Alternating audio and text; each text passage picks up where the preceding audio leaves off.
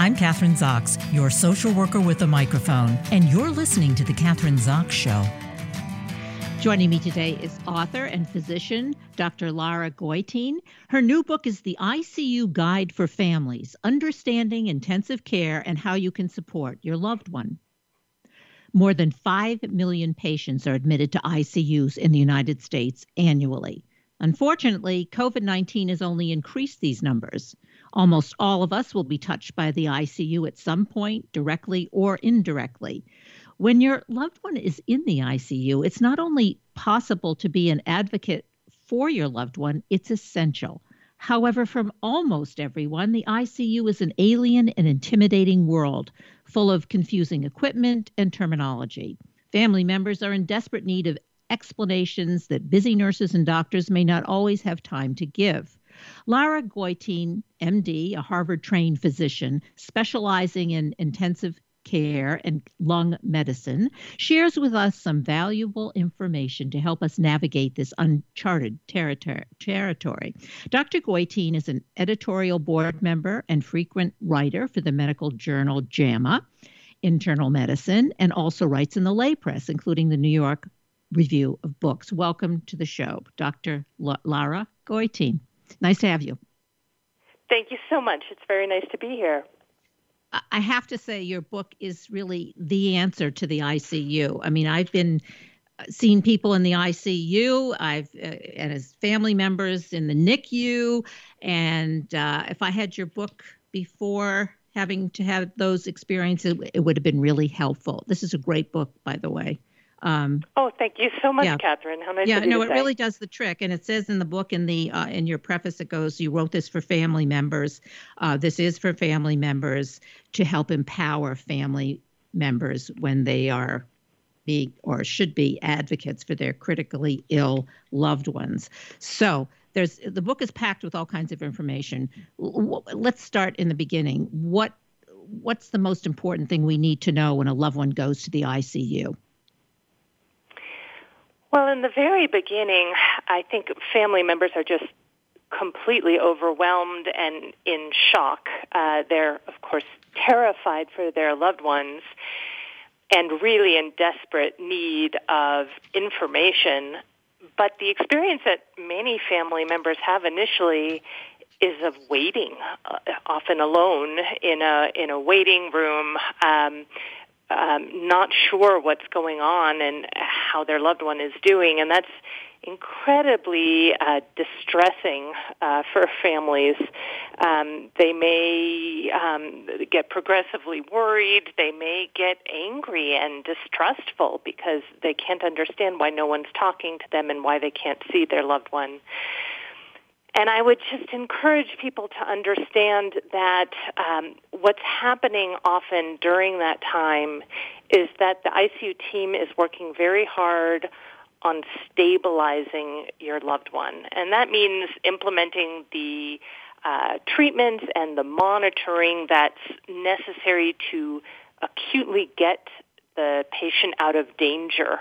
Um, a good marker for this is stabilizing the vital signs, so um, getting the blood pressure into a safe range, the heart rate into a safe range, the oxygen level and the breathing into the into the safe range, um, and so that stabilization can can take a while. It doesn't mean that the team uh, doesn't want to talk to you or isn't paying attention to your loved one. They very much are, and hopefully we'll come to talk to you just as soon as they have a, a chance uh, to update you. Okay, so there, the team is stabilizing your loved one in the ICU. Um, and maybe I don't know whether it's necessary to talk about what brings you to the ICU, what kind of, uh, you know, what kind of a illnesses or what kind of accidents or sure, uh, you know, sure, because, yeah. yeah. There are many different uh, illnesses that can bring someone to the ICU. Um, they range from uh, severe infection like a pneumonia or a urinary tract infection or a, or appendicitis, um, a major surgery like a um, cardiac bypass or um, a uh, trauma like a car accident all sorts of primary reasons can bring people to the ICU. The ICU is really a place um, where you can give more intensive monitoring and treatment that you than you can give on a normal hospital floor. So there are many reasons to be there. There is a sort of a common pathway for many different types of critical illness, um, with a few very common manifestations of critical illness that come to dominate a lot of the ICU care for patients. And those are things like ARDS, which people have heard a lot about um, in the context of COVID. ARDS stands for acute respiratory distress syndrome. And that's a, a, a pattern of, of um, severe inflammation and injury to the lungs that can evolve with many different types of critical illness. Uh, it could be an infection actually in the lungs, for example, but it could also be a severe injury elsewhere in the body, like from a car accident that triggers ARDS. So sometimes the primary illness is treated um, quickly and effectively, and what you're left with dominating the ICU stay is some of the manifestations of critical illness that emerge in many different scenarios. So I'm imagining in this COVID crisis, there have been many, many uh, more ICU admittances during the past couple of years, and that that has put a obviously a strain on hospitals and also on families. Um, in the beginning, though, when somebody is admitted to the ICU and you're saying the doctors, the nurses, everybody is trying to stabilize the patient, so does the family stay out of that, or, or you know, do, or are they you know, because they want to know what's happening? And uh, but is it right for them to just refrain from trying to find out what happens, wait till the patient is stabilized, and then go from there to get questions answered? Well, I I wouldn't say um, family members should abstain from trying yeah. to get answers. Um, they should certainly be checking in with the person at the front desk um, to find out, you know, when they'll be able to speak with the physician. But or or the nurse. Um, but but sometimes there is a delay. Not in every case. Sometimes the patient is is relatively stable coming in and just needs more close monitoring, and they'll be able to go fairly quickly to the bedside um, and to hear from the doctors and nurses. But for sicker patients that really require a lot of intensive work up front, there there may be um, a wait what do we need to know about the ICU? Because as you talk about in your book, it's a strange place. You've got the from respirators to tubes to IVs to all of those kinds of things, and you may not be prepared. You don't know what this. You, you can't ask a question about everything they're do, everything that they're doing. So what, how what do we do besides reading? Obviously, we should read your book because you really are very specific about what everything that is needed. Um, I but maybe this is the question because I had experience with a, a, loved one being in the ICU uh, with COVID, and it, it, all turned out fine. That person is okay.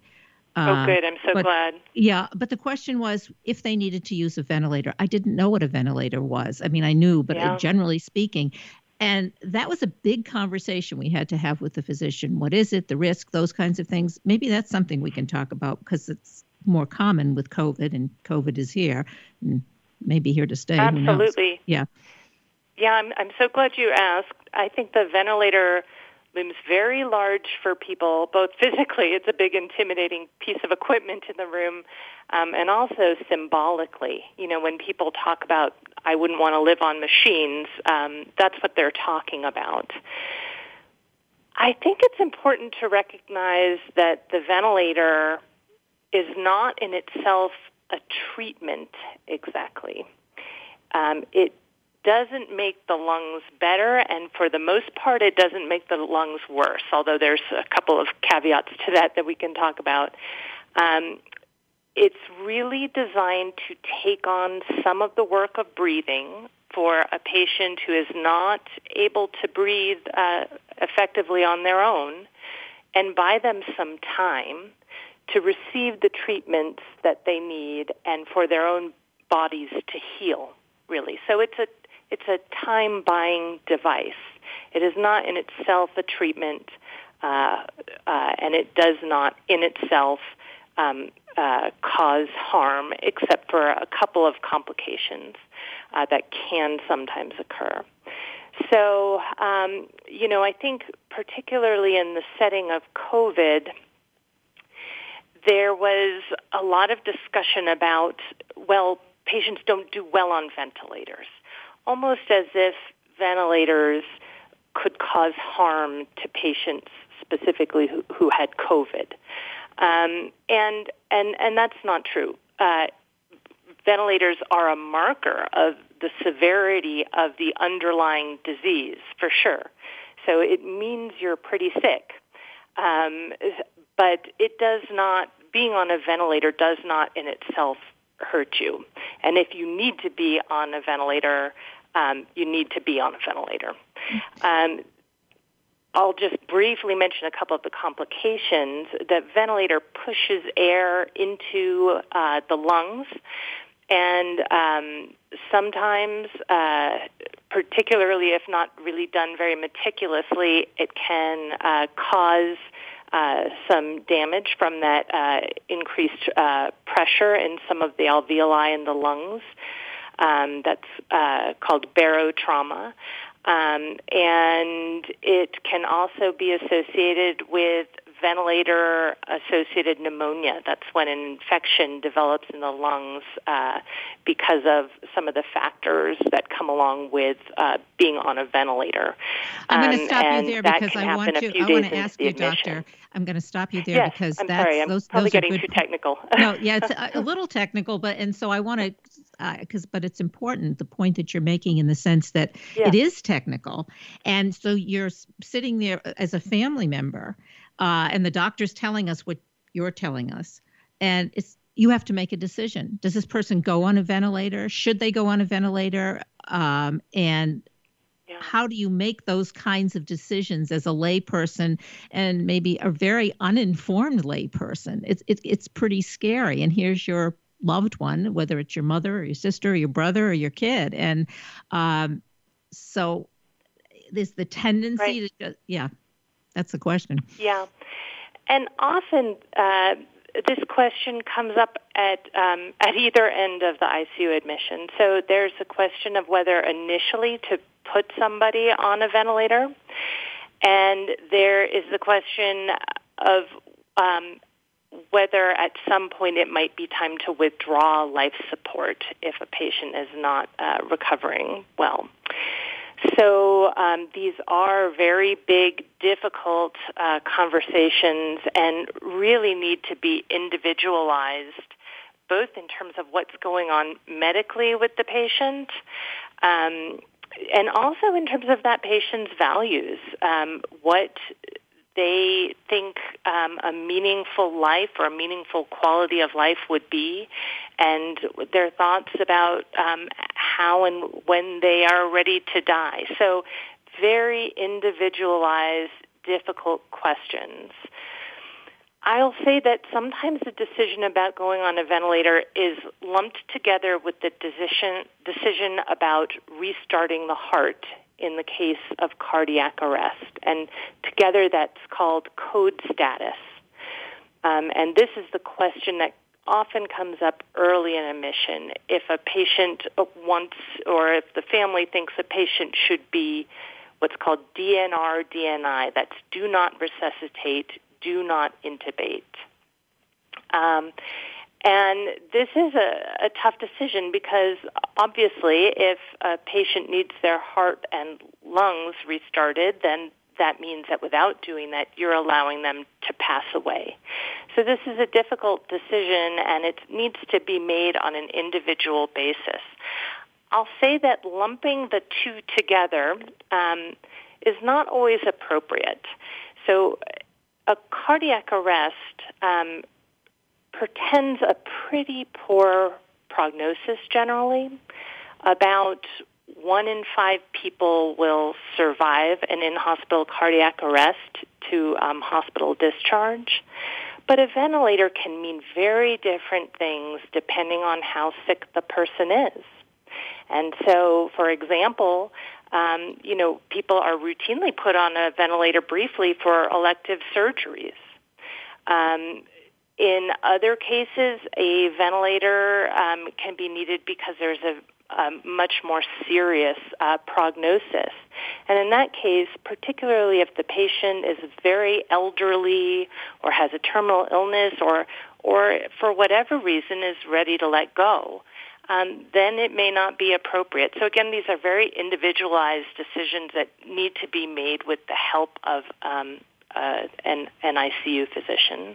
Yeah, I think those obviously are difficult decisions, and I very. think having seen many people, you know, family, friends, and, and as and as a social worker, like sometimes the question becomes, and this is maybe not the thing to say, but you're the physician. I mean, how long do you torture somebody? And I use the word torture because I've seen people in hospital kind of being tortured when you know that the end result is not going to be a good one.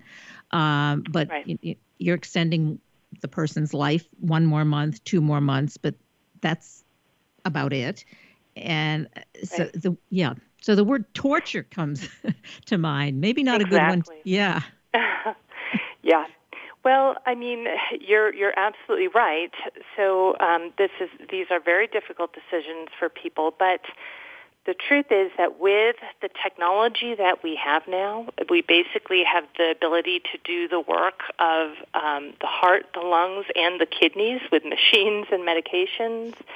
We're really able to keep almost anyone alive uh, technically long past the point where um, they're able to return to a reasonable function or, or quality of life. And no one wants that for the, their loved ones. So actually, um, of all of the deaths that happen in the ICU, most of them, about 65% of them, happen only after the family has made the decision uh, that it's time to withdraw life su- life support.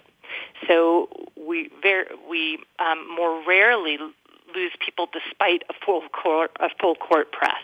So these decisions are very common and they're very necessary. At some point, the question becomes not whether someone will die, but uh, how they will die, and you know, those are very loving and courageous and necessary decisions on the part of, of family members. I think one of the difficulties are, and this is from a social work perspective, not everyone agrees what to do. And if somebody hasn't actually written out or doesn't have a healthcare directive, that can be an issue. You know, one one family member wants to, well, let's talk about the end. You're saying like discontinuing the the uh, the, ventilator or, or the machines that are keeping this person alive. And there's a big disagreement among family members. How do you deal with that? Yeah. In in in my experience, those disagreements often come from some sort of failure of communication, either between the doctor and the families or the family members.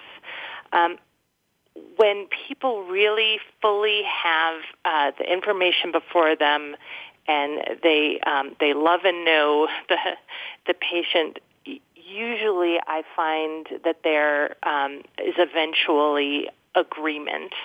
Um, sometimes there are you know personal issues that prevent someone from thinking clearly about a situation. But in my experience, with enough communication everyone wants the best for their loved one and and you get to a place of agreement. You know you talk about in the book that after a loved one um, has died or maybe not even if not necessarily died but had an experience in the ICU and it's very traumatic that uh, uh, that families and and and the person themselves uh, suffer from PTSD post traumatic stress disorder that that's a real possibility Absolutely. So we know that ICU stays are traumatic, obviously, for the patients, um, and um, many of them have a prolonged course after the ICU. Um, there is something called the post-intensive care syndrome, PICS, and that refers to the constellation of um, cognitive, psychiatric, and physical symptoms that can persist for many months or even years after an ICU illness. And about half of ICU patients experience some degree of, of that, more so if they've been extremely um, sick in the ICU. Um, so, you know, that's very common, and a big part of that are psychiatric manifestations like depression, um, anxiety, sleep disturbance, and post-traumatic stress disorder. But family members also experience quite a high degree of those psychiatric manifestations and um, and particularly uh, PTSD. And this is even more so, unfortunately, in family members who are involved in making these very difficult uh, decisions about end of life care. And I think that's such a shame uh, because those decisions, um, when when you make a decision to withdraw life support, that is such a uh, a brave and wonderful and courageous thing to do for your loved one. I I feel terrible that it leaves um, many people so um, so so gutted um, and um, having such a difficult time uh, thinking in retrospect about it. Well, I think some of this can be prevented. Maybe we're going full circle because we don't have that much time left, but your book sort of I think would help to maybe mitigate some of these feelings because if you read the book, The ICU Guide for Families, you really have all this information. And once you, that does empower you. And it kind of, you know, you, so you're making decisions and you're going through the whole process having all the information and so you're not just kind of stunned at the end making decisions that you weren't prepared for but um, it, i think the, the book is really helpful for that i mean um, and I think I said that in the beginning, but now I'm saying it at the end because it's really true. Yeah. Well, thank you for saying that. That was really one of my two goals. The first was to just provide these explanations that family members so desperately need. But the second was really to show people what a central role that they have to play as family members and to help combat that terrible feeling of helplessness where you feel like you have no choice but just to be pass